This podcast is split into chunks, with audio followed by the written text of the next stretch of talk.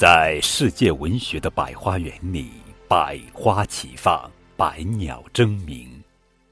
从今天开始呀，高个子叔叔从百花园里精心采摘了一些精致的小花，并把它编成一个个精美的花环。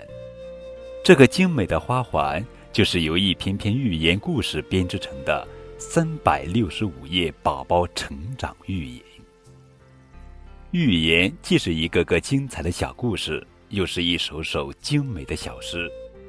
它用拟人的手法，让各种各样的动物、植物有了和人一样的思想和智慧，并把它们的酸甜苦辣编写成一个个生动幽默的小故事。最美好的事物常常会留在记忆的最深处，那么，就让这些美丽的寓言故事。永远留在我们小朋友们的心底，成为伴随我们成长的良师益友。狮子、驴子和狐狸，在一个风和日丽的好天气，狮子要去打猎。走在路上时，遇到了狐狸和驴子。狮子问：“你们两个要去哪里？”狐狸和驴子回答。我们正要去找食物，你要去哪里？狮子听了很高兴，邀请他们说：“不如我们一起去打猎吧，我正觉得孤单呢。”于是，驴子和狐狸同意了。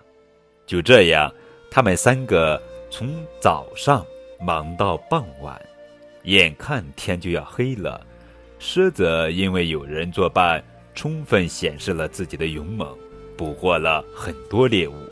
而驴子和狐狸却没那么出色，捕到的猎物加在一起都没有狮子的多。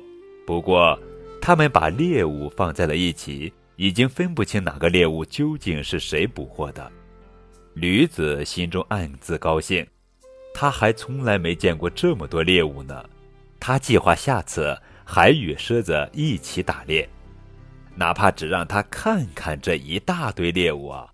也是非常愉快的呀。三个伙伴准备分猎物，狮子看了驴子一眼，示意让他来分。驴子谦虚地说：“我比较笨，还是你们分吧。”可狮子认为驴最聪明，坚持让驴来分。驴子小心翼翼地把捕获的猎物分成了相等的三份。然后毕恭毕敬地请狮子和狐狸先挑选，狮子分别围着三堆猎物转了一圈，突然暴跳如雷，大吼一声，把驴子吞到了肚子里，然后一边喘着粗气，一边示意让狐狸分猎物。狐狸吓得刚想逃走，见狮子正盯着自己，只好胆战心惊地走上前，满脸堆笑地对狮子说。狮子大王，您别生气啦，我一定会分得让您满意，您就等着瞧好吧。狮子哼哼几声，没有说话。